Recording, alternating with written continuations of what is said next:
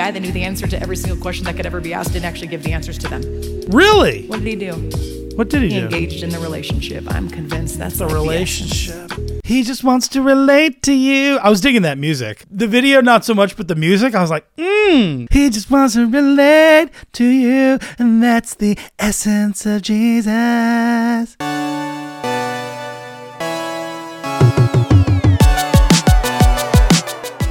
Hey, everybody, welcome to the Reactionary Christian, where we react against anti Christianity and the general insanity of our times. I am your host, the one and only Gabriel, the in- prophetic interpretive dancer, Finochio. And uh, we've got a great show for you today. Uh, lots of content to talk about and a lot of stuff to react to. Um, yeah, we're going to talk about we're gonna we're gonna talk about kind of the meaning of the show. This is our pilot show, I suppose. This is our first uh, jaunt, if you will, uh, around the block, and so we're gonna walk before we we run here. And uh, today, I just kind of want to. I'm, I'm gonna. Co- you know, we're gonna we're gonna cover some content. We've got some content. Okay, it's gonna be good, but I kind of want to start by talking about the nature of our show. Um, what does it mean to be a reactionary Christian? Uh, the word reactionary has a negative connotation in our culture today, in our society today, and I want to change that. I don't th- I don't like that negative connotation. Um, you know, p- uh, people will will you know bristle at the word reactionary, um, and what we hear a lot of is you know, I I don't want to react. I want to respond. You know, and really, I think that's just a semantic issue. You're you, we're talking about uh, words that you know it's a distinction without a difference. Rea- reacting and responding, uh, in my opinion, it's a rea- it's a distinction without a difference because you can respond negatively uh, just as much as you can react negatively. Uh, but a reaction and, and a response are they, they can both be positive. You can have a positive reaction to something. And so what I want to do is I want to react positively in the direction of historic Christian orthodoxy. I want there are and, and why am I reactionary? Because there are things that I love. There are things that I think are good that I want to conserve. And I love what Chesterton uh, said about this topic. Um, here I have the Chesterton Digital Library pulled up, which is a great resource for studying the works of G.K. Chesterton. This is all thanks to the G.K. Chesterton Society, um, the Society, as it says, of Gilbert Keith Chesterton. They've created this they've launched the beginnings of a digital library for chesterton's works and um, not everything is on there uh, but a lot of it is and so you can kind of search different things which i love. And um, in 1909 chesterton wrote an introduction to a book called uh, past and present which was as he notes here published in 1843 it was by a guy named thomas carlyle. And in this introduction it's brilliant as all of chesterton's work is but he says he says this. He says the term reactionary is generally used as a term of offense just as the term progressive is used as a term of praise. But only once in a hundred times is either of them used so as to convey any meaning or truth. And that's so true. If you look at the word progressive that's you know conservatives and and traditionalists look at the word progressive as oh that's a dirty word right? But to actually progress in something to make progress in something that's good. That's actually properly used. That's a good term. It's just that it's it's it's there is a sort of stigma uh, uh, to that word uh, that is that is particular to the left. And there are so I don't think we should be throwing the baby out with the bathwater on these terms. So let's continue. Chesterton says, Yet though the words have become a mere hackneyed cant, which cant is uh, an English word for nonsense, um, uh, he says they have their proper use. Pr- progress means persistence in the direction of one object maintained for a considerable period. Well, that's I agree. That's what it, that's what progress is. And uh, reaction means some upheaval of disgust or contradiction, which overthrows the recent persistence and appeals back, perhaps, to its opposite. I love that definition. I mean, that's it's a little bit verbose uh, uh, in terms of the de- the definition, and he change he goes he he makes it a little bit more precise later on. But that's so good. I love that a- that a- aspect of of reaction. You know, it's it's upheaval of disgust or contradiction to say no you know i'm reacting against this. No i don't i don't like that. Um, or it's a contradiction. It's saying i'm i have a, a, a something to say about that that is the opposite of the truth that you're purporting you know and i think that's healthy right? So he's saying um, Okay, he goes off into uh, some some illustrations of what he means, but then he, he comes back at the end. He says, "Progress happens, in short, whenever men can endure one tendency for a long time." And reaction happens whenever some particular man can endure it no longer. Well, let me just tell you right now, I'm the man who can endure it no longer. I don't know about you. Okay, I don't know where you're at with things in in our society in 2023, but I can endure it no longer. Um, I've I, I'm done with. I'm gonna. You know, this show exists to break the social conditioning. This show exists to contradict the uh, fallacies of our times. This show exists so that we can speak truth to error and speak light to darkness and um, and get it and and and you know really wrestle against the principalities and the powers that exist in our society. Right? How many know we don't wrestle against flesh and blood? We wrestle as Christians against principalities and powers, against the works of darkness. And that's why I'm a Christian reactionary, right? I'm a I'm a reactionary Christian.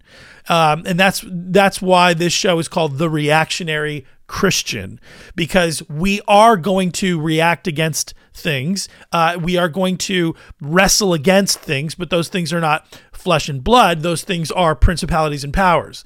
And so those things are uh, any ideas that exalt themselves above the knowledge of Christ. And so uh, that's, I believe, what Christians should be doing. Notice what Paul says in Galatians about this in uh, Galatians chapter 6. Oh, English Standard Version. Love it. Um, no, sorry, Galatians chapter 6. What am I talking about? See, I don't even know my own Bible. Gabe, you don't even know your own Bible. You shouldn't be doing this show. Okay.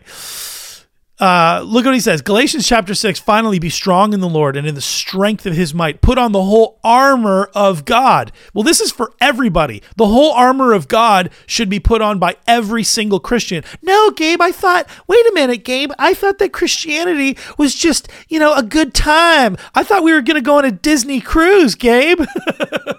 no, Christianity's not a Disney cruise. I apologize. I'm sorry. You were misinformed. Um, you know, maybe we can get you a refund refund, uh, you know, or talk to a manager or something, uh, or perhaps you should just go back to the church that you were not properly discipled in and tell them, you know, that they owe you some money or something or some time back in your life. Because the truth is that we are to put on the whole armor of God so that we can stand against. Whoa, whoa, whoa, whoa, Gabe, I'm not interested. I don't want to be, I don't, see, I don't want to be standing against. I don't want people to know what I'm against. I want people to know what I'm for.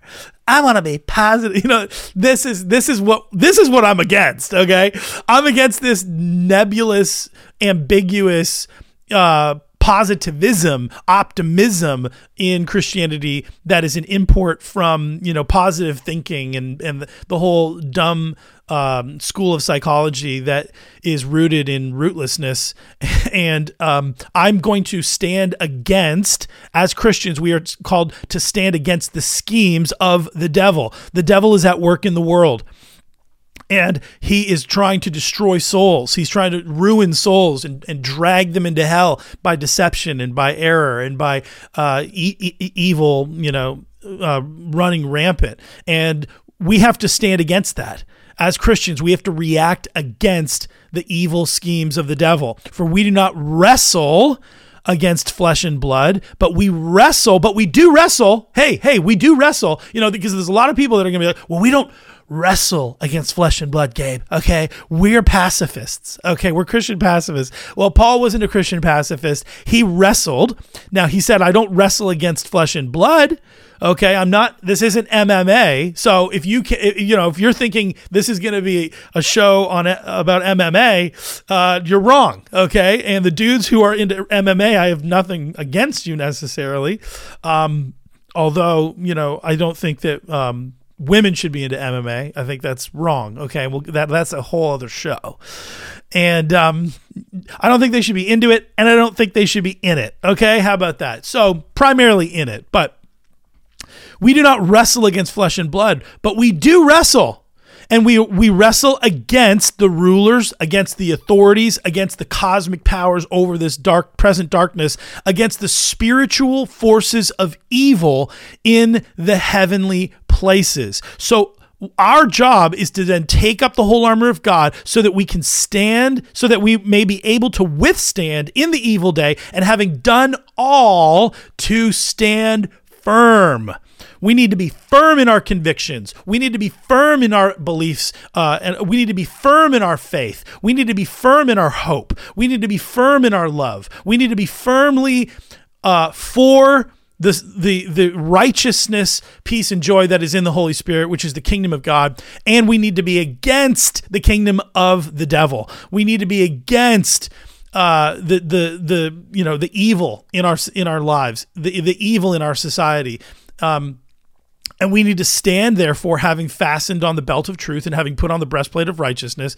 Anyways, Paul goes into it, and oh, I love this. He's describing all these things the shield of faith, um, and then taking this helmet of salvation. And then he says, the sword of the Spirit. Yes, hello. This is the weapon of offense, right? This is the only weapon in the armory. Notice that.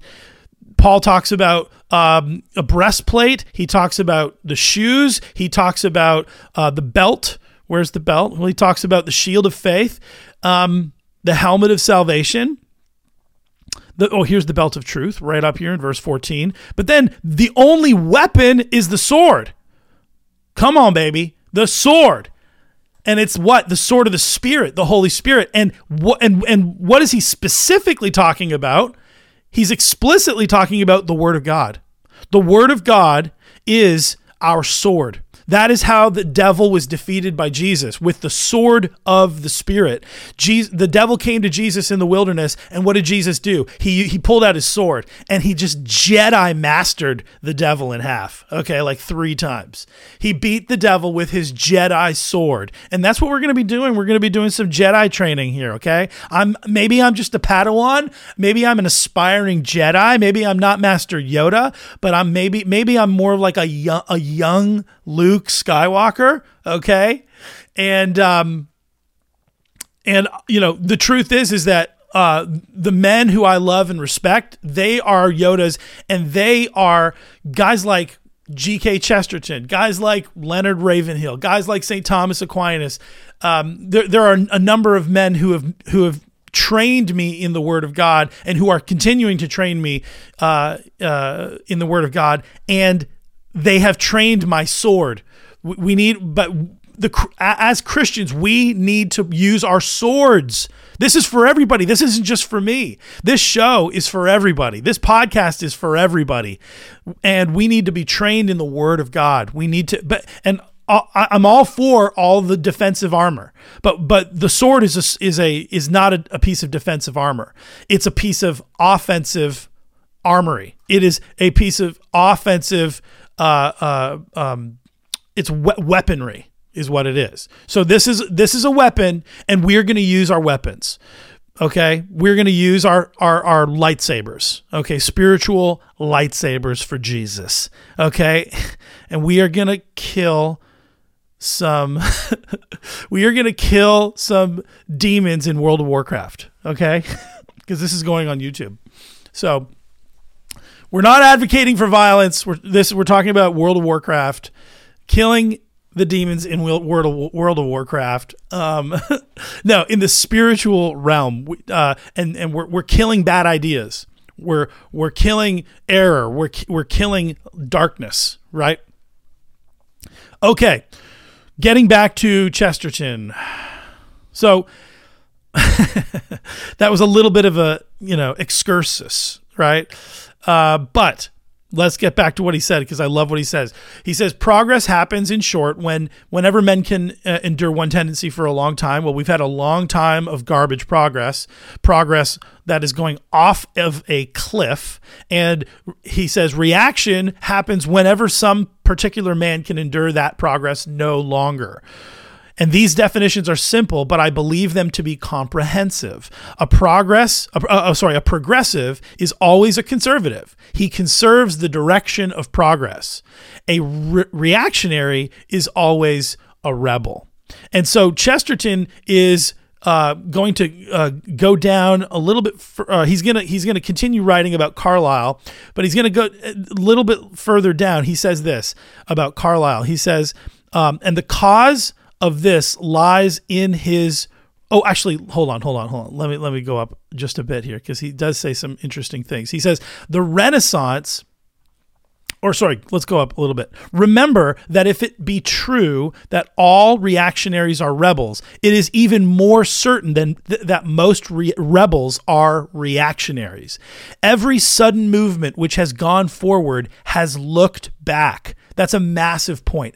Every sudden movement which has gone forward has looked back. And this is ch- part of Chesterton's critique of futurism. This idea that we look forward to the future. We don't know what the future holds, but we just we just want to go there. We don't know what it is, but we just want to be there. And this it's we we have in our society today a worship of the future, a worship of the unknown, a worship of this this mindless progress where we don't know where we're, we're going, but we're just excited to get there.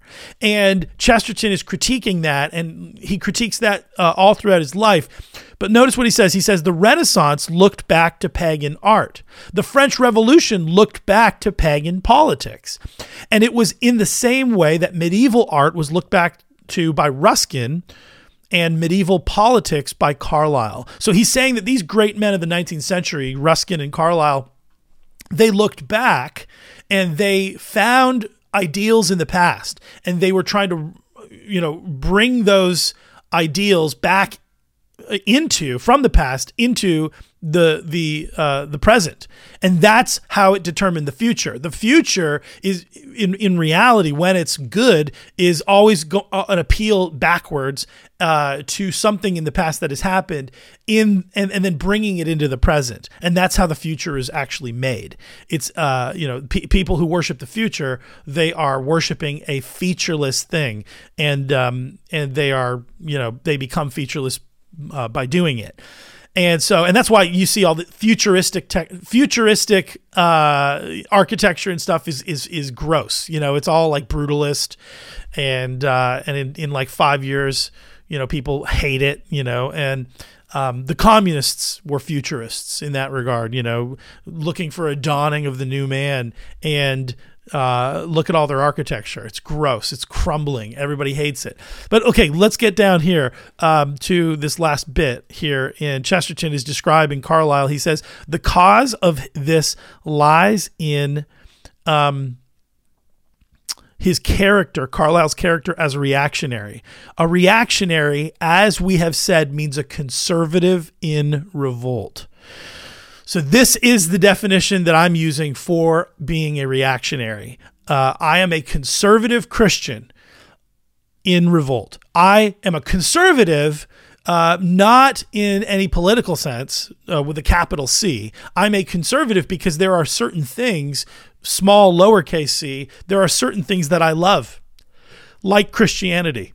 And I don't want them to die. I don't want them to uh, uh, be uh, dismissed in our society. I don't want them to be degenerated in our society. I don't want their, them to be eroded and corroded by corruption in our society, uh, in the church. I want to conserve historic Christian orthodoxy. I love it. I think it's a good thing. And because I love it, I am going to oppose everything and anything that comes against it. So I am going to conserve Christianity. And I think we should also conserve within that sanity, uh, human sanity. And right now we can see it's not just Christianity that's on the line, it's even sanity that's on the line. In our society, we have people who are denying basic fundamental truths about existence, about facts about life.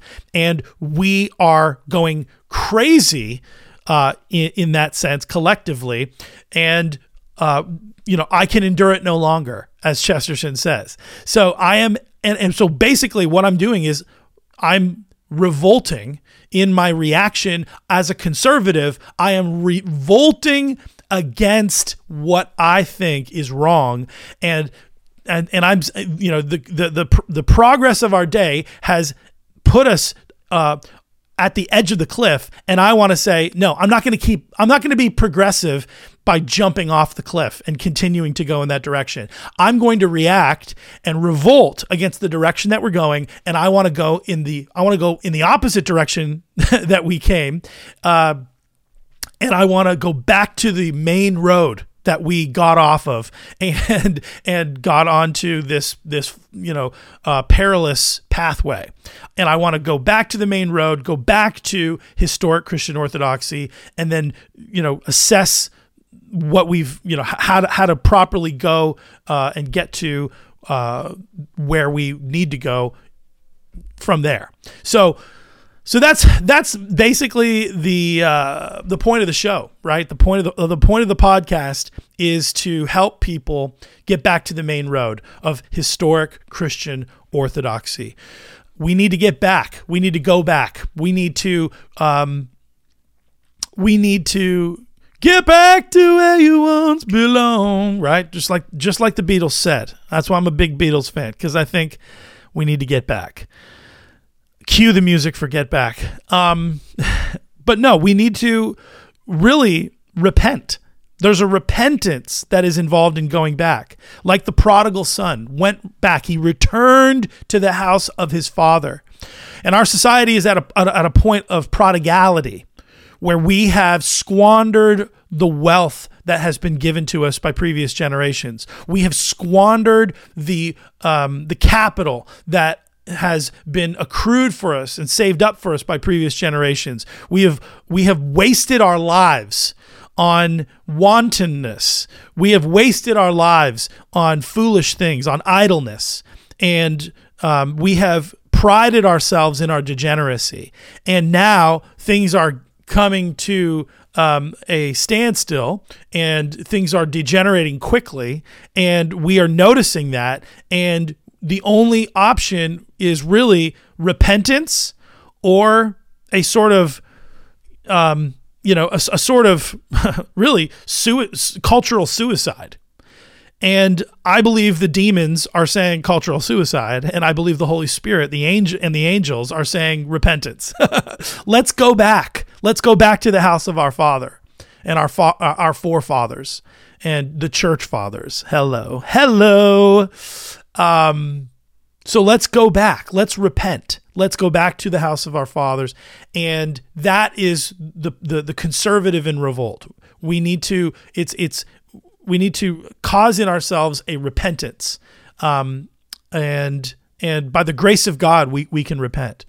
Uh, really, because the grace of God is the cause of all things, even repentance. All good things come from the grace of God. And so we I want to in this show really provide a way that we can react against a bunch of things. We're going to have a lot of fun. It's not always going to be super deep and super serious, and uh, you know, it's it's uh, it's going to be a lot of fun. I'm going to have a lot of fun, but I just wanted to share my heart uh, about this show with you and this podcast, and and just you know, hopefully, um, hopefully, we can maintain this direction of reacting in the right way, reacting in a positive way um, to a negative thing. And that's really what I want to do. Um, so, without further ado, uh, let us get into some content. Now, um, I'm just going to be kind of pulling up uh, a couple videos and I'm just going to be critiquing them and uh, reacting to them. And our first video here today Um, the for, look at this. The first video here today that I'm going to be reacting to is it's by a woman. Who would have thought? Who would have thought? I just want to thank all women everywhere, all women preachers everywhere, um, because they're just providing me with so so much amazing content. Um, and I also just want to say before I get into this, um, if you have content that you want to send, if you have uh, videos that you want me to react to, um, perhaps we can make that into a segment where you send me a video and I react to a video that you've sent me, or you can just send me stuff and we can take it from there. But anyway, let's get into this. This is a video um, by New Life North. I don't know. Let's see. New Life North is a church and uh, it's called Colorado Springs. That's awesome. Okay. So let's watch this. Hold on.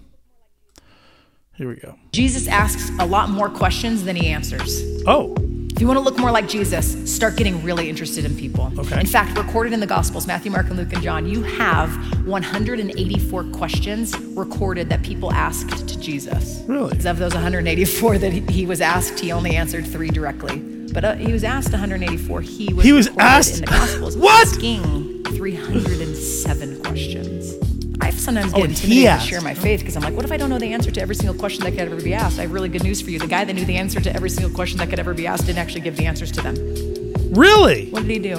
What did he He do? engaged in the relationship. I'm convinced that's The relationship. essence of what he wants with you. He doesn't want you to come to church and gain a little bit of knowledge. He wants you to like Ooh. Have relationship, and even that word relate is in there. He wants to relate with you. He just wants to relate to you. I was digging that music. The video, not so much, but the music, I was like, mmm. He just wants to relate to you, girl. he just wants to relate to you. He just wants to relate to you. And that's the essence of Jesus. You know? Um, I, that's just me. That's just me jamming. You know, that's maybe that's the new song for a new segment. You know, uh, he just wants to relate to you. Oh, he wants to relate to you. Yeah, yeah, yeah. Okay. so this is a fun one. Um, it kind of sucks because I can't like pause the video where I want to pause it. Um, or can I? Can I pause the video where I want to pause it? No, because you just got to let it play. But yeah, this is an interesting one. Um, there's a lot to get into here, but she's uh, talking about something that is um, that I found online. Um, it's a part of this red letter living thing. Um, it's called the red letter redletterchallenge.com and Zach Zehnder, um, apparently combi- compiled all the questions that Jesus asked, or you know, um, yeah, 305 questions that Jesus asked. And you know, her conclusion is that it's all about relationship, right? And it's not about knowledge. Um, so so let me just push back on that for and react to that for a second. First of all, um, it's a it, it's not about knowledge just like it's not about anything i- for its own sake. Um, everything that life is about, and life is about a lot of things, everything that life is about and that life is composed of is ultimately for the purpose of God, right? For the sake of God, so that we can know God, though, right? So, knowledge of the truth is knowledge of the Lord. God is truth. Jesus said, I am the truth, right? He says, I'm the way, the truth, and the life. So Jesus sets himself up as truth.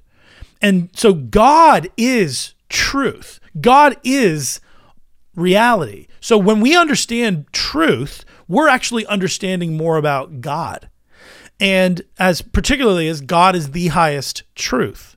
So so truth matters. Truth mattered to Jesus. Jesus didn't show up and say, "You know what? I know all you guys want to know the truth, and you know what? I'm not here to tell you the truth. I'm not I don't care about the truth. I'm not here to tell you a bunch of facts. I'm not here to tell you a bunch of knowledge. I'm here to have relationship with you."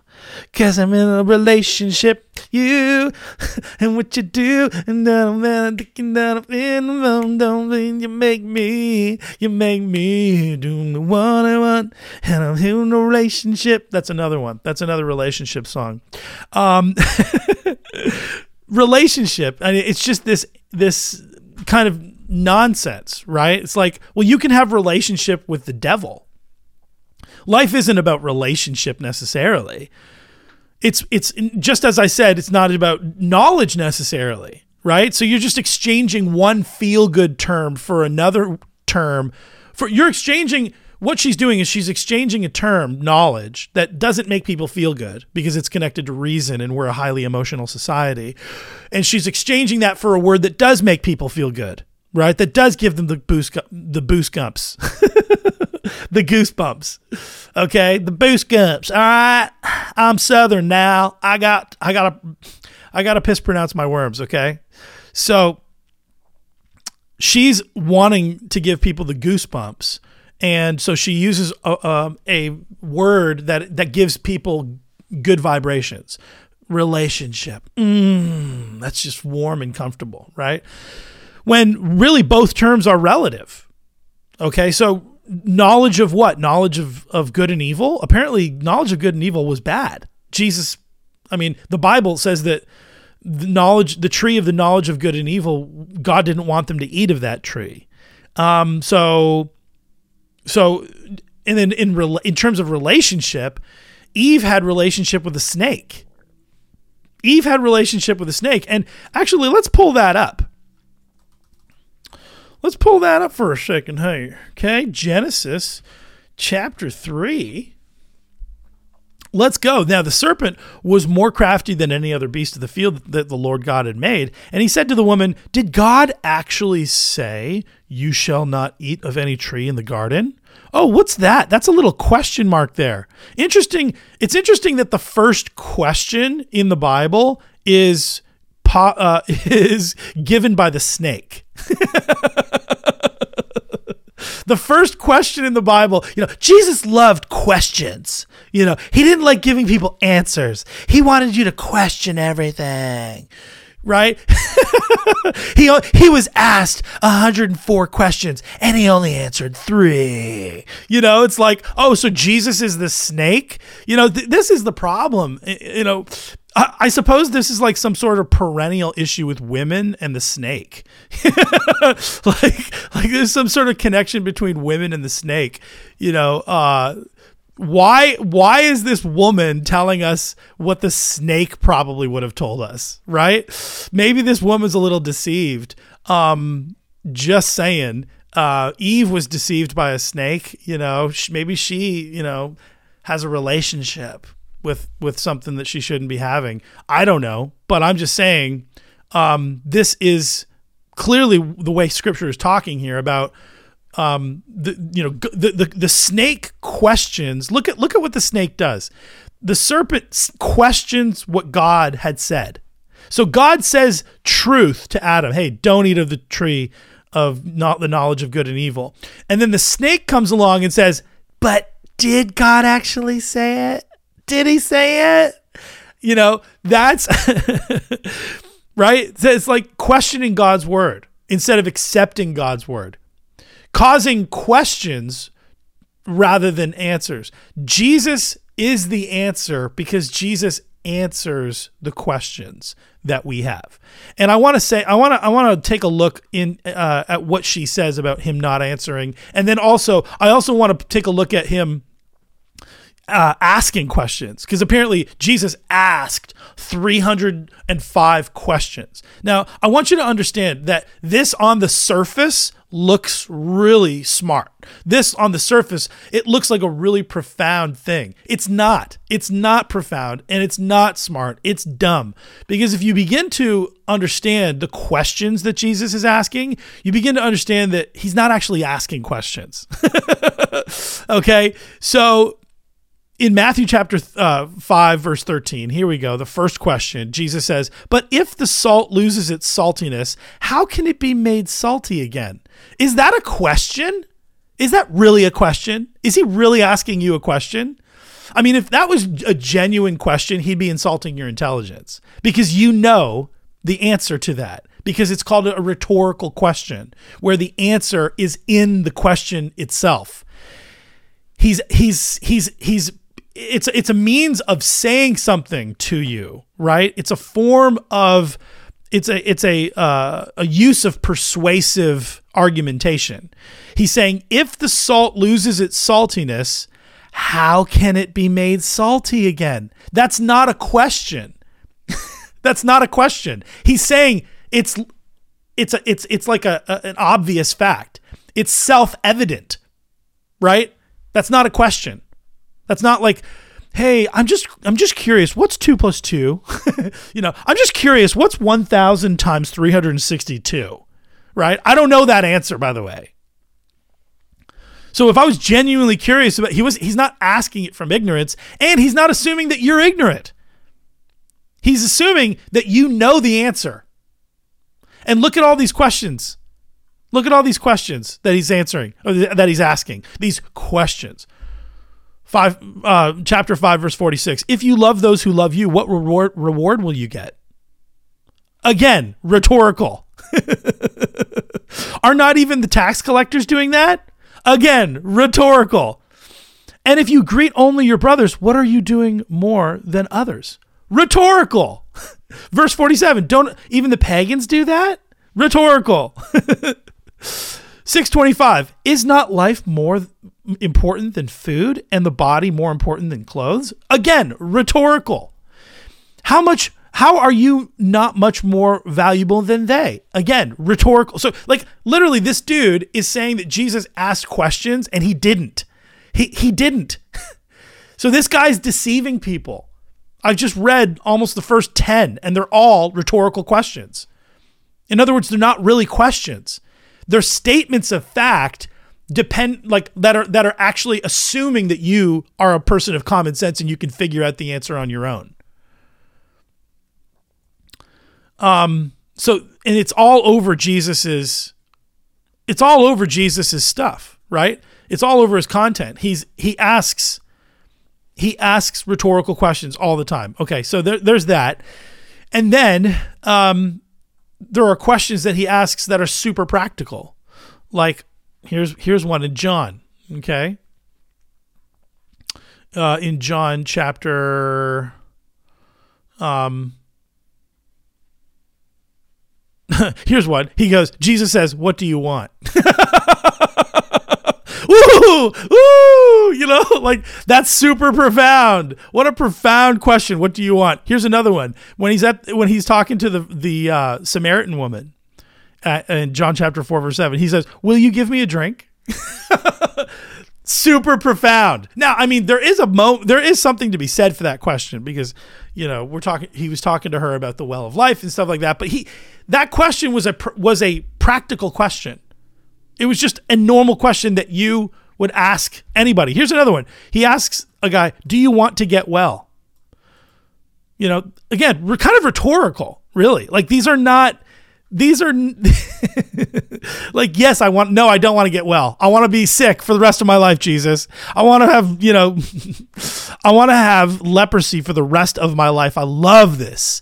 I love this stuff. Okay. And then here's another one um here's another question. Matthew in matthew 19 jesus I just want you to know Jesus answers all the questions that are asked of him. There are no questions that Jesus was ever asked by someone else that he did not answer. And um, the perfect example, I don't. Even, they probably don't have it. Um, this is this is. Oh, sorry, Genesis.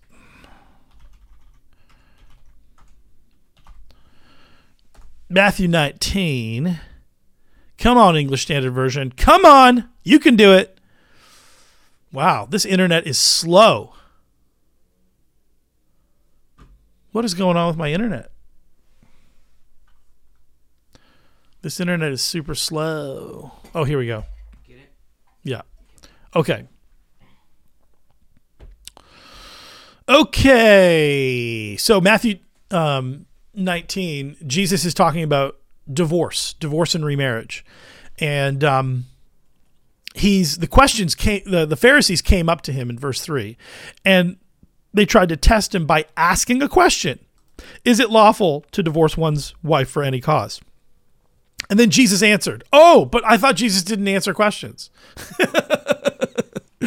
have you and then he and then he says have you not read that he who created them from the beginning made them male and female and said therefore a man shall leave his mother and father and hold fast to his wife and the two shall become one flesh so you have to understand oh then he goes so they are no longer two but one flesh what therefore god has joined together let not man separate. And they said to him, okay, hold on, whoa, whoa, whoa, whoa. They, their question was based on Deuteronomy 24, not Genesis 2.24 right? So they come up to Jesus, they ask him a question based on their understanding of Deuteronomy 24. They think he's going to a- answer according to Deuteronomy 24, and he says and he and he answers the question, but he doesn't answer it according to Deuteronomy 24. He answers it according to Genesis 2:24, which says that a man shall leave his mother and father and hold fast to his wife, and the two shall become one flesh.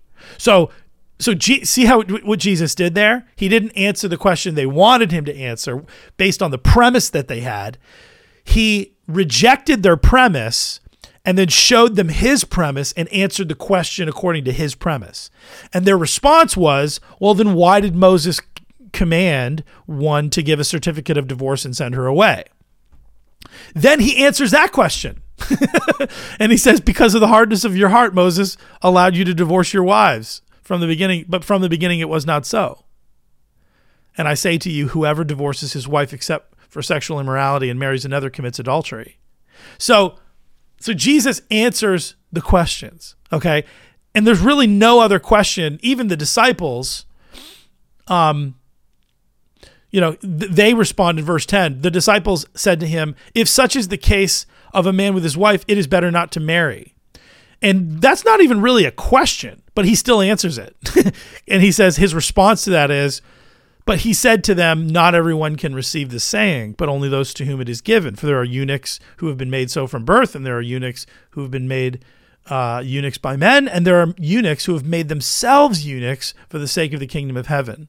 Let the one who is able to receive this receive it. So, as in receive the teaching that I've given you on the indissolubility of marriage. But the point is simply that Jesus, that's just one example. There are so many examples of Jesus mainly asking rhetorical questions, also very practical questions. But then when he's questioned, he answers the question. But again, many times he uses this technique because he's he's what he's doing he's he's showing the Pharisees and the people around who are watching that the fair that the the premise of the Jews of his day was wrong that their interpretation of the text was wrong fundamentally and he is giving the proper interpretation of the text that would have been known to the prophets that would have been understood by Moses that would have been that would have been uh, agreed upon by the true Israelites of old.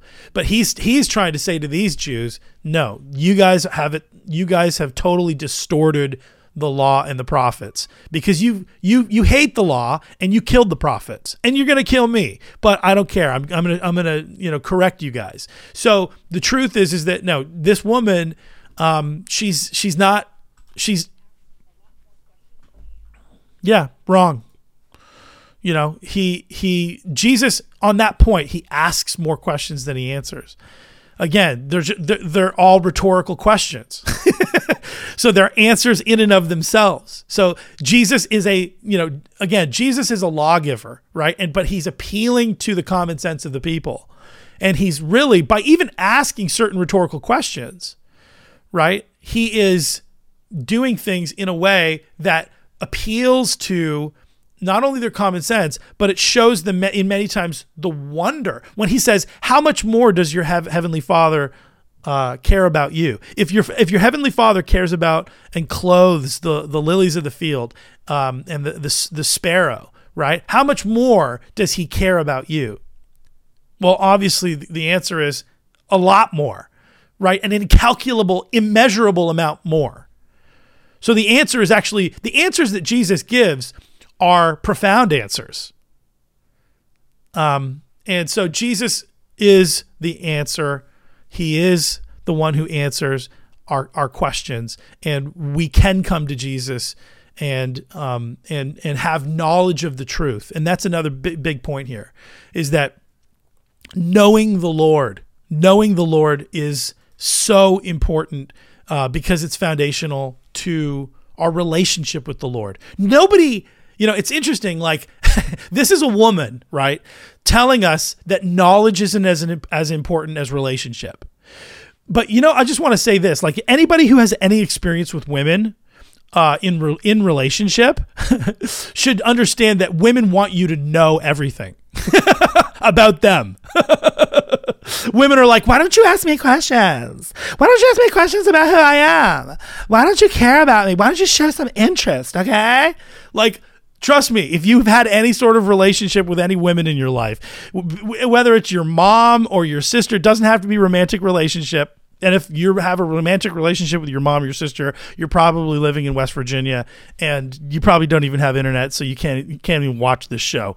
But the point is simply that um, so you don't even know I'm I'm offending you right now. But the, the point is that women want not want you to know them, right? So it's just ironic coming from this woman that she's like, no, it's not about knowledge, it's about relationship, and it's like uh you know but but if i was in a relationship with a woman she she'd emphasize knowledge right? Regardless of the woman. It just shows you the contradictions that are existing in this woman's brain and, and in many women's brains.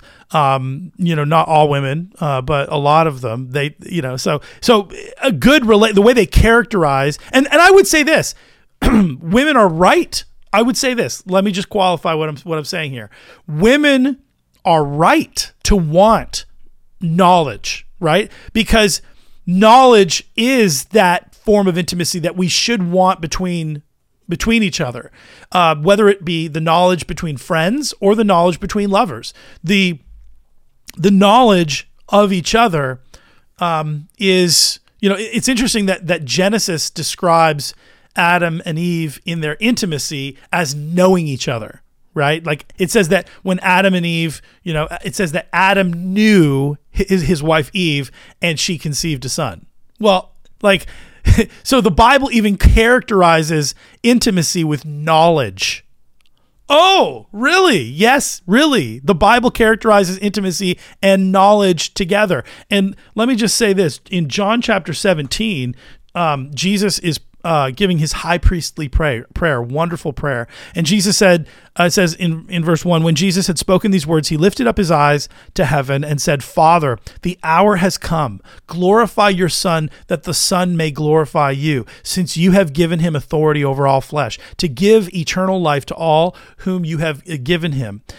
Verse 3, key verse. Ready? And this is eternal life that they may have relationship with you. Have relationship. no, that they may know you. That they may know you, the only true God, and Jesus Christ, whom you have sent. This is eternal life, knowledge of God. That's why, really, uh, uh, in classical theology, um, and uh, St. Thomas Aquinas talks about this, that the beatific vision is really the essence of, of, of, of heavenly ecstasy. When we see God, but but we have we, we have knowledge of God. Um, and that knowledge of God transforms us. The knowledge of God transforms us. And, and right now we know God through his word, through through the revelation of his word. And so, you know, that's why in in Romans uh, chapter 6, or sorry, t- chapter 12, uh, Paul says, I appeal to you, therefore, brothers, by the mercies of God, to present your bodies as a living sacrifice, holy and acceptable to God, which is your spiritual worship. Do not be conformed to this world, but be transformed, changed by what? Relationship, by the relationship you have with Jesus. Okay, no, no, no, no. We're transformed not by relationship, we're transformed by the renewal of our minds. Well, what are we what do you mean renewal of our minds? Yeah, your mind needs to be renewed. Your you need to you need to think on these things. Think on things that are true. Think on things that are good. Think on things that are of the scriptures. Renew your mind as according to the the will of God and by re- renewing your mind by the scriptures by the reveal revelation of Jesus through the scriptures that causes you to discern what is the will of God, what is good and perfect and acceptable. In other words, the emphasis here is on the mind. The emphasis isn't on the emotions. The emphasis isn't on how you feel. The emphasis is on the mind. And by, by renewing your mind with truth, the knowledge of God, then you begin to discern properly. You begin to live properly. You begin to walk around and make good decisions. You begin to live in wisdom. And then that uh, that causes you to live in the will of God and, and to live in goodness and, and that, that good and acceptable and perfect will of God, knowing how to discern. We have a lack of discernment in our culture because we have a lack of knowledge. We have a lack of knowledge, and and and because of a lack of knowledge, the Bible says, um, uh, the I think it's in the book of Proverbs, because of lack of knowledge, people are are uh, you know destroyed, and people destroy their lives through ignorance. They just they they get into things that they don't know what they're getting into. They're deceived right? God wants you to be able to discern so you aren't deceived. Notice what happened with Eve. She did not discern properly that she was talking to the snake and that she was near, you know, and that he was deceiving her uh, and that he was questioning the will of God. But we love questions. No, okay? We don't question the will of God, we obey it. So she was she was uh, being deceived because she wasn't learning how to discern. And that discerning comes by what? The renewal of your mind. And that's how you are transformed instead of being conformed to the world. The world wants to the world wants to conform you and it wants to uh, conform to, to you know ha- have you just become like they are without questioning. And that's why so many things in our culture are are forced down our throats, right? And and we're not allowed to react we're not allowed to say and revolt and say no. I'm not going in this direction. I'm I'm getting up and I'm and I'm walking out. You know, Kanye West has this um has this song where he talks about he's like how do you stay faithful in a room full of hoes? The answer is you leave. You know don't be in a room full of hoes. Right? React. React to the room full of hoes. Get out and and uh, so the, there's got to be a reaction, a, a, proper reaction. So, um, lastly, on the knowledge of God, notice what Paul says, and this I'll end on this uh, in Philippians chapter three, and uh, Paul the apostle says that he says he, he goes through all his credentials uh, and his spiritual pedigree as a Jew. And, uh, you know, he's got like a triple PhD. You know, he's like the most, most brilliant Jew in the first century. He's like, I studied under, you know, the best, you know, rabbi in the Sanhedrin and all this stuff. And, um, and so he says, you know, I was circumcised on the eighth day, people of Israel, tribe of Benjamin, a Hebrew of Hebrews, as the law, a Pharisee, as to zeal, a persecutor of the church, as to righteousness under the law, blameless. But whatever gain I had, I counted it as loss for the sake of Christ. Indeed, I count everything as loss because of the surpassing worth of what? Knowing Christ Jesus my Lord. Notice he doesn't say, I count everything as loss uh, because of the surpassing worth of relationship. Uh, relationship. He says, My relationship is my knowledge of Christ, knowing Jesus Christ. For his sake, I have suffered the loss of all things and count them as rubbish. That's an interesting Greek word there, rubbish, um, in order that I may gain Christ and be found in him, not having a righteousness of my own that comes from the law, but that which comes through faith in Christ, the righteousness from God that depends on faith, that I may, and check this out, last verse, or second last verse, verse 10, that I may know him, that I may know him. That's Paul's goal, to know God and to know the power of his resurrection. Come on, somebody. I want to know the Lord. I want I want a deeper revelation. That's why we call it revelation. Revelation of the word of God. Revelation of the nature of God. A revelation of God. We need to know the Lord. And again, intimacy and knowledge are are interconnected in scripture. Um so So here we go. You know, th- that's it. That's that's that's my reaction. That's all I'm doing for that. Um, okay, so the next one. Do we have time for an- another one? Uh, we're at 53 minutes. So what? What? I don't know what you want to keep it under. Yeah. So we have plenty of time, right? We're at 53 minutes. We have tons of time, right? Because we, we we're going till midnight, right? Yeah, total. Exactly. Um, okay. I, I I do want to do another one. Okay. Is that okay? Yeah, I mean, I think that what we shoot for is just try to keep it under an hour and 30. I think that's probably. Keeping it under an hour and 30. Okay. Let me. I think op- optimal time is just an hour. But Great. We're already past that. That's fine. Okay. So if we can shoot just to keep it under an hour 30. Okay, good. All right. Um how's everybody doing out there? You doing good? You feeling good? Uh, we're gonna do another reaction video, uh, but before we do, I just want to introduce to you my cat. This is Girl. Say hi, Girl. Say hi, baby. Say hi, girl. Yeah, she doesn't. She's really shy. She's not gonna say anything. She, you know, but I'll tell you what. As soon as this camera goes off, she starts talking. It's crazy. Um, okay, so our next video is um, an Instagram video. Oh, and look who it is the one and the only Mr. Judah Smith. Let's go. When I'm not enough, I usually, the, the, the, Bible uses the word not grind, it uses the word strive. Striving is effort with stress. And the stress is it's effort to prove I'm enough. I'm gonna, I'm gonna show Oh. them. And so what we do Okay. is we put God in his place. God is in the like, I'm forgiven, he loves me category. But when it comes to like my daily life, that's up to me. Some of you are on the grind. We call it drive. We call it dedication. We call it commitment. But it's stressful effort to prove you're enough. And it riddles your daily life. when he said he loves me, I got that um that Kirk Franklin song stuck in my head. He loves me. Even when I fall beneath his wings, he loves me. Such a great song. Oh, oh, oh, oh, he loves me. Great song. Okay. Maybe we'll play that in the video, you know? We'll just we'll just cue that we'll cue that up in the video. Um okay.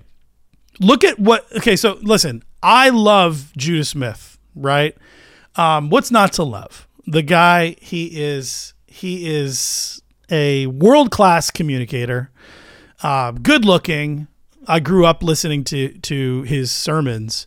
Um and um I was actually deeply impacted by his church early on.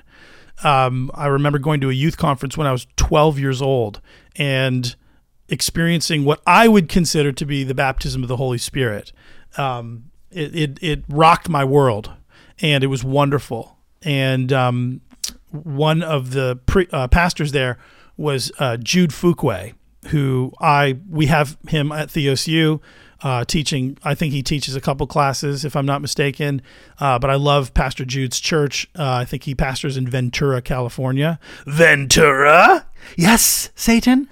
Um, so so I love, um, you know, hi- Judah Smith comes from uh, wonderful Christian heritage, and uh, his father was um, a real class act and an amazing guy, and uh, an amazing pastor, and um, and and really, I would say pre 2010, Judah Smith um, is just straight fire. I really pre 2010 Judah Smith.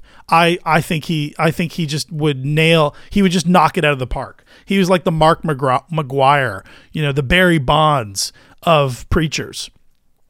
Um, a lot of his early stuff was focused on holiness. A lot of his early stuff was focused on um, purity. Uh, he, in fact, he did a, a, a series, a seven-part series on purity that still to this day rocks my world. And I don't know if it's available anywhere. Probably not because they've probably scrubbed all, all the stuff he probably now disagrees with.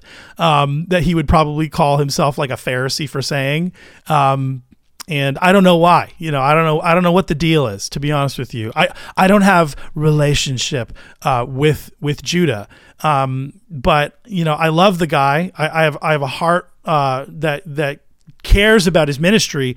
But then you know, here's the thing: when he puts when he puts it out when he puts it up there, right? When he throws it out there for general consumption, what are we to do? Right? What are we what are we supposed to do here? You know, the guy throws it out into the masses. I'm of, you know, I'm a reactionary. So what am I going to do? I'm going to throw it back. you know, you throw a tomato at me, I'm throwing the tomato back. You throw a pizza at me that tastes like garbage, I'm throwing that thing right back at you. Okay, you got pizza on your face. Um, so, so you know, he posts this post, he posts this clip for general consumption, and it's it's it's wrong. Okay. Um, look at the caption. He says, striving not required with God. Striving is not required with God. Well, I, I'm, gonna, I'm, I'm not going to spend a lot of time on this. I'm not going to belabor this, but my reaction to this is that no, it's, it's, it's actually fundamental to our faith. Striving is fundamental to our faith. Um, and there's there's obvious context for that. Um, but let's go to um, I think it's Luke chapter 13.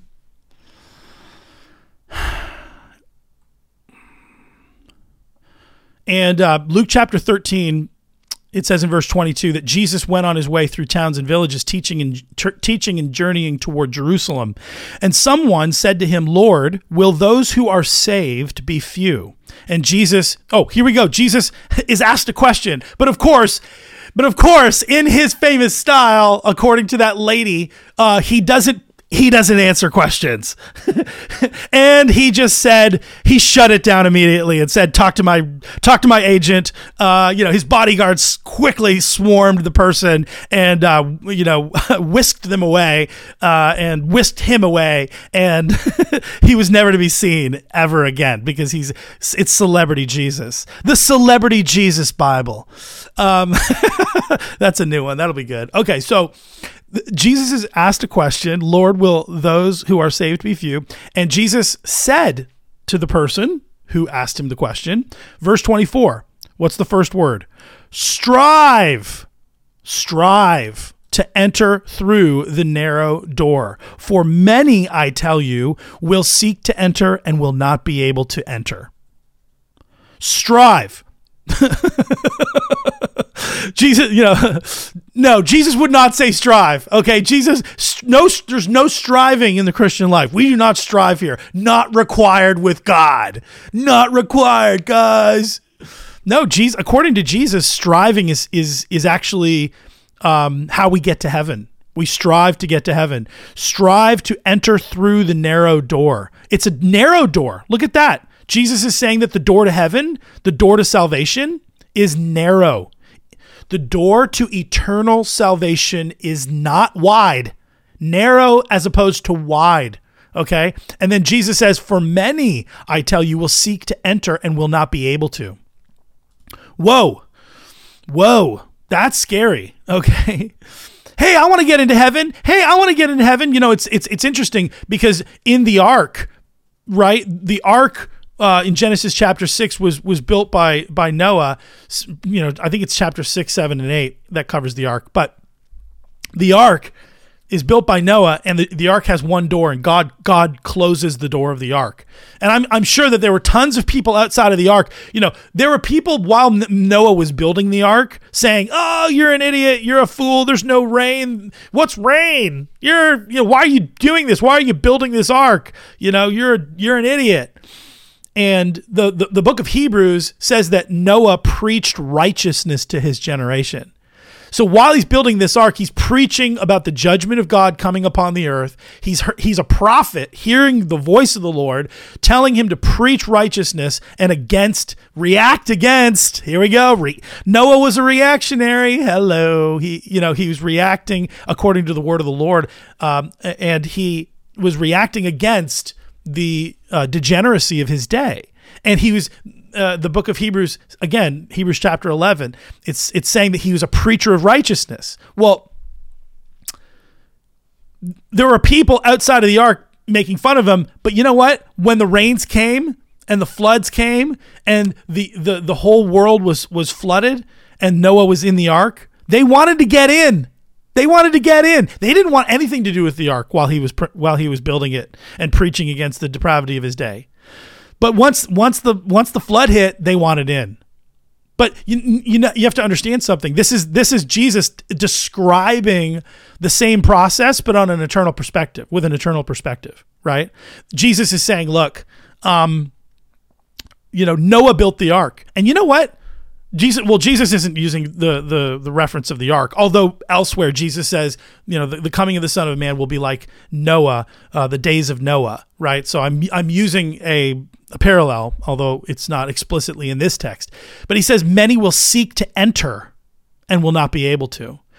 And you know, really, again, to use the parallel of Noah and the ark, they wanted to get in, but they didn't want to serve the Lord to get in, and that's how you got in right? They wanted to get in, but they didn't want to get in because they loved God. They just they just didn't want to be be punished for their suffering.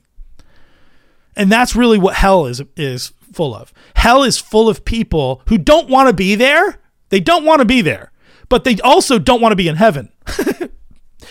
and that's why they're in hell. They're in hell because they don't want to be in heaven, but there's nowhere else for them to go.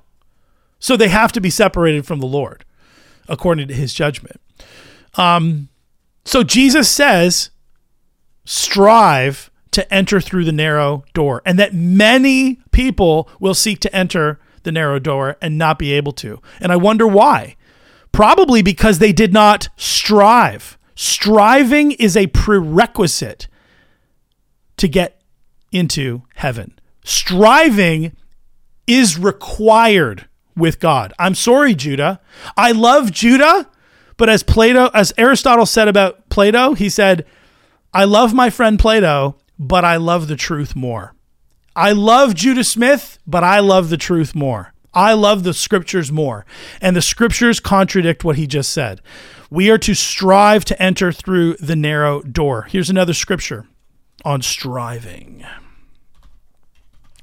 Hebrews chapter 4. Okay. So um, in Hebrews chapter 4, really quickly, he's talking, uh, Paul here is talking, I believe Paul wrote Hebrews according to, you know, tradition. But whatever. Let's not make a big deal about that. Um, here, chapter 4 is talking about um, the failure of Israel, Old Testament Israel, to enter into the promised land, and that God swore in his wrath that that generation in the wilderness that rejected um, obedience to the Lord and, re- and and did not have faith to enter in the promised land, uh, that God would be with them and deliver them. They he God swore that they would not enter into His rest, and so they were they were cut off from being into the in the promised land, and they had to live in the wilderness. Uh, for the rest of their lives until they died. And really, that is being used uh, as a uh, an allegory for heaven and hell and for salvation and damnation in this pa- particular passage. And so it says in verse 6, we'll just pick it up there, since therefore it remains for some to enter it and uh, those who formerly received the good news failed to enter because of disobedience again, God appoints a certain day, saying today, through David so long afterward, the words already quoted, today, if you will hear his voice, do not harden your hearts. For if, jo- if Joshua had given them rest, God would not have spoken of another day later on. Uh, so then there remains a, a, Sabbath rest for the people of God, for whoever has entered God's rest has also rested from his works as God did from his. And then so people are like, oh yeah, see, G- see, see, Gabe, the passage isn't talking about working, it's talking about resting. Actually, look at verse 11. Let us therefore, the therefore is a uh, statement saying, since I've said, just said this, uh, this is the logical uh, connection to what I've said previous. Let us therefore, look at that little word there. Let us therefore not strive to enter that rest. no, let us therefore strive to enter that rest, so that no one may fall by the same sort of disobedience. Strive to enter the rest of God, the rest of God being eternal salvation, where we are at rest in God, where we are, where all things have been fulfilled and all things have been completed, and we are enjoying the Lord forever. Um, there is a striving in our salvation that is necessary. Okay. And so, so Paul says in verse 11, let us therefore strive to enter that rest. And, and he's saying, how are we striving? By obedience, by obedience to the Lord. So that no one, and then again, and I say obedience because he's implying obedience by saying in the second half of the verse, so that no one may fall by the same sort of disobedience that led them to not enter into the rest. So you enter into the promised land of God by obedience to the Lord. And really, it's obedience to the gospel of Jesus Christ, right? And our obedience is directly connected to our faith because faith without works is dead, right? So James is saying, look, you know, by our faith we obey, right? If you have faith, you're going to obey.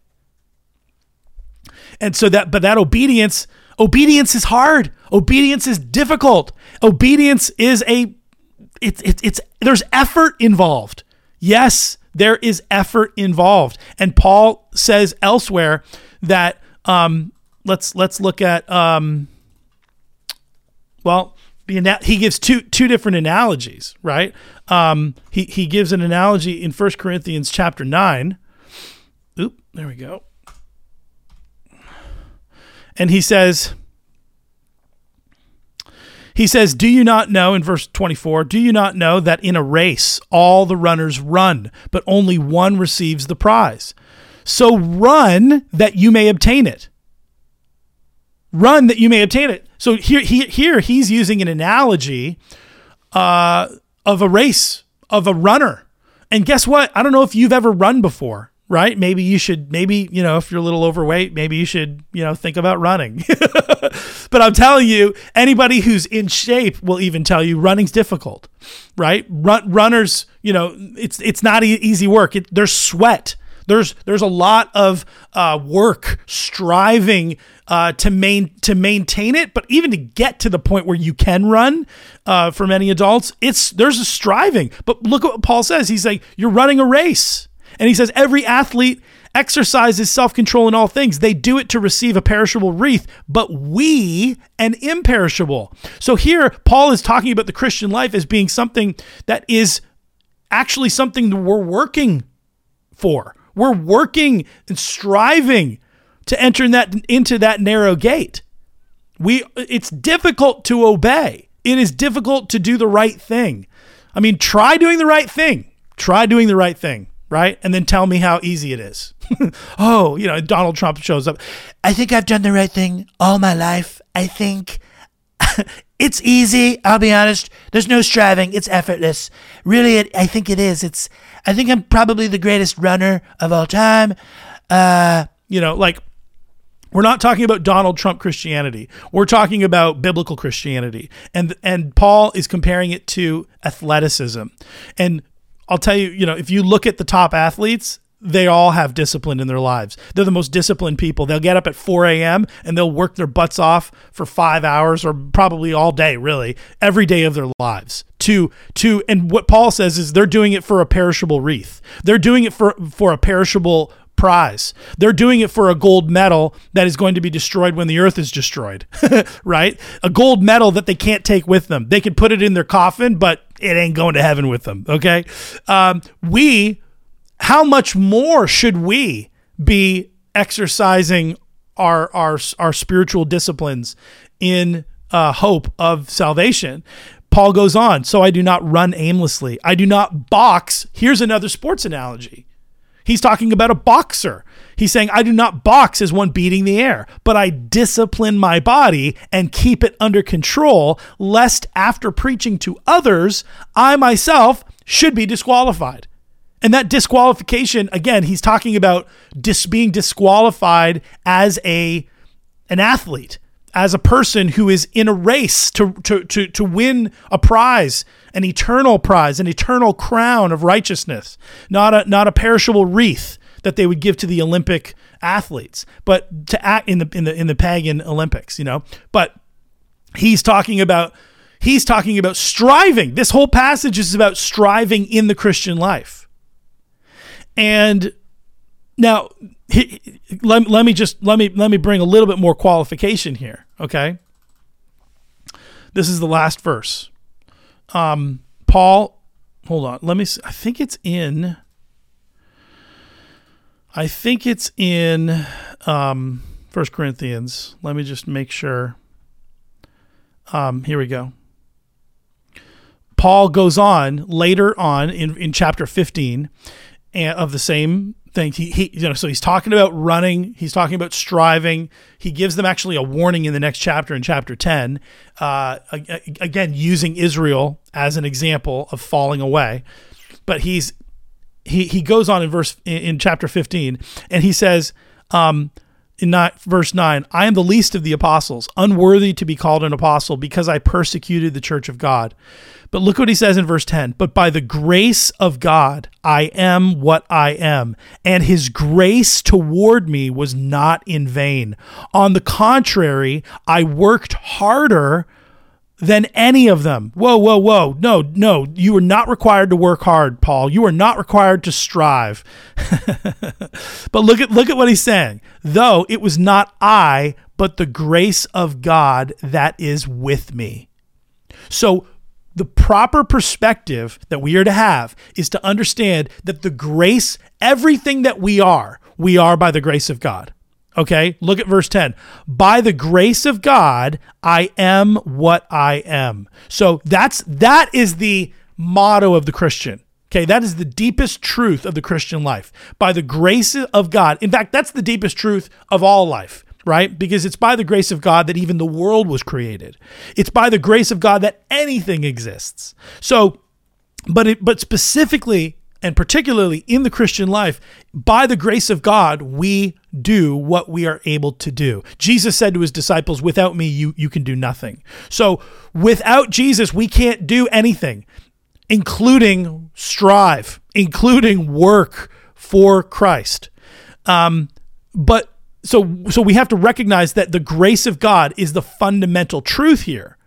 But we can't be preaching a half truth we can't be preaching just this message of grace and no effort toward uh, to cooperate with the grace of God. Because Paul goes on the contrary and says I worked harder than all of them even though it was not I but the grace of God that is with me. So the the grace of God is with him and he's cooperating with the grace of God and with his cooperation he is striving he is working harder than them all. He is he is an athlete running the race of faith, running towards the prize of of Jesus Christ. And it's the grace of God that caused him to do marvelous, wonderful things.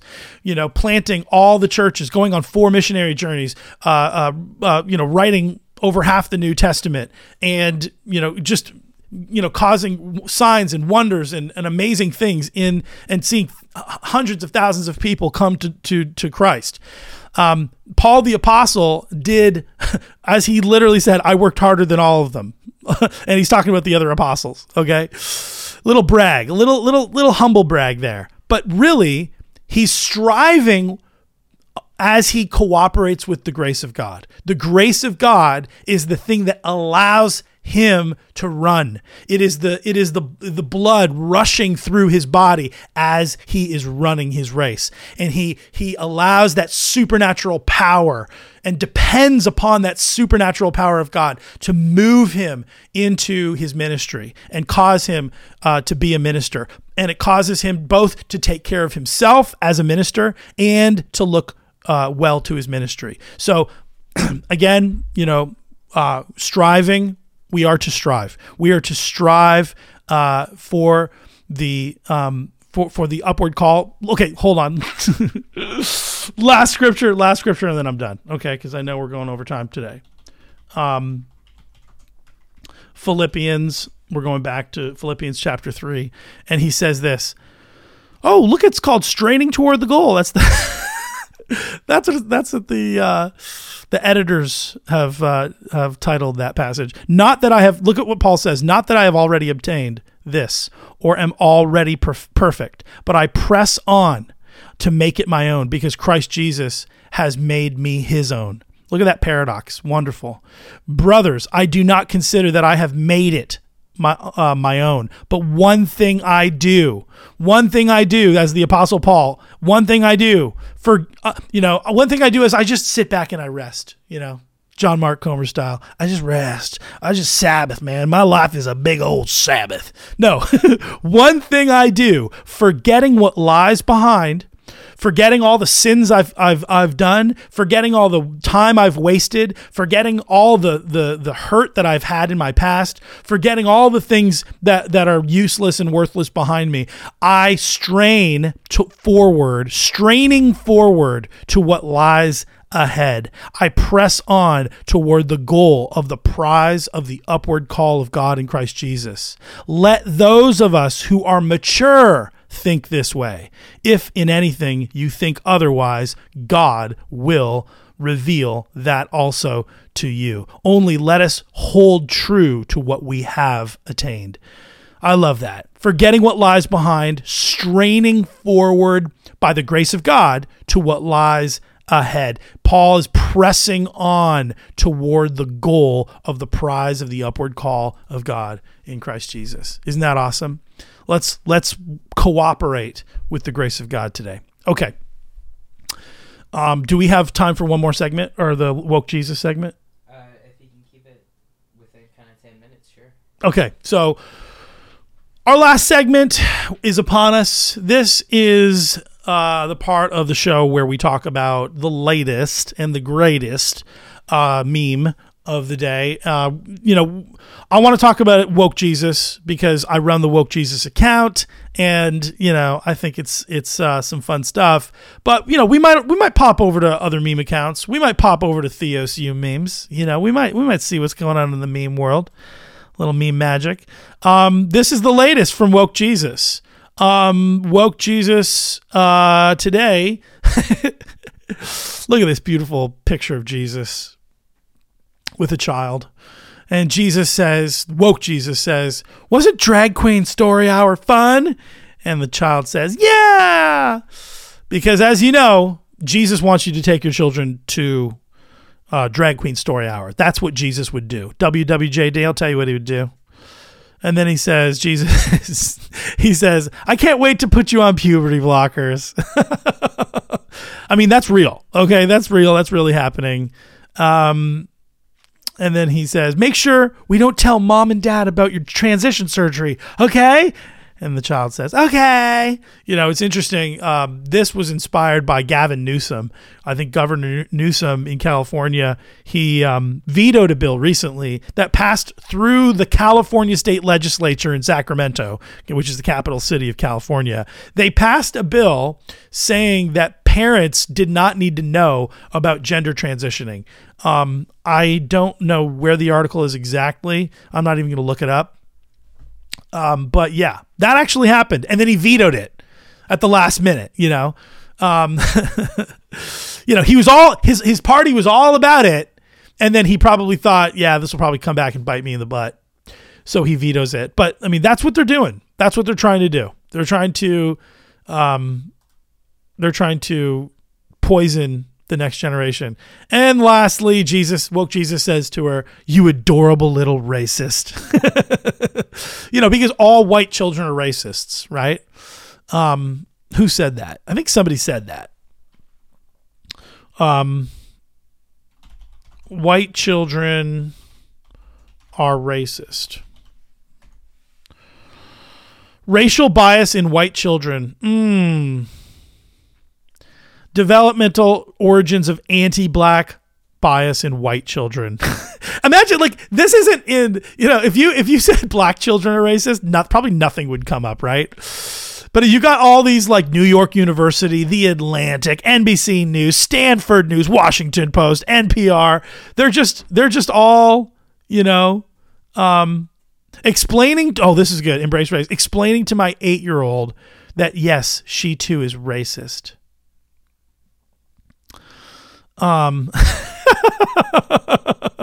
raising anti-racist white children you know like um it's just it's it's absolutely insane. Um so so yeah just remember i want you to have a great day and i want you to remember that white children are racist naturally. They're just born that way.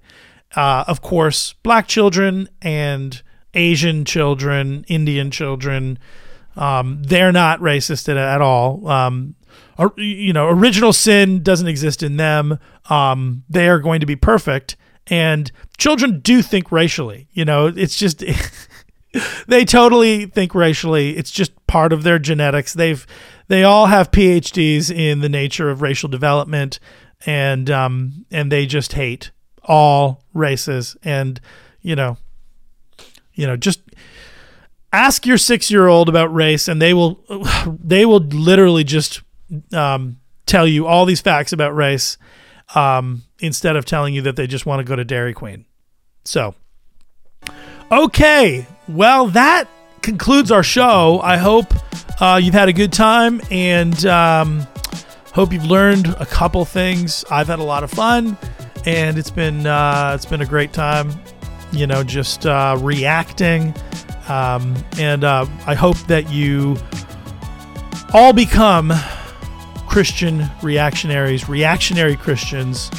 Um, this is the reactionary Christian signing off uh, uh, in ground zero in a bunker somewhere deep underground where the uh, woke zombies can't find me.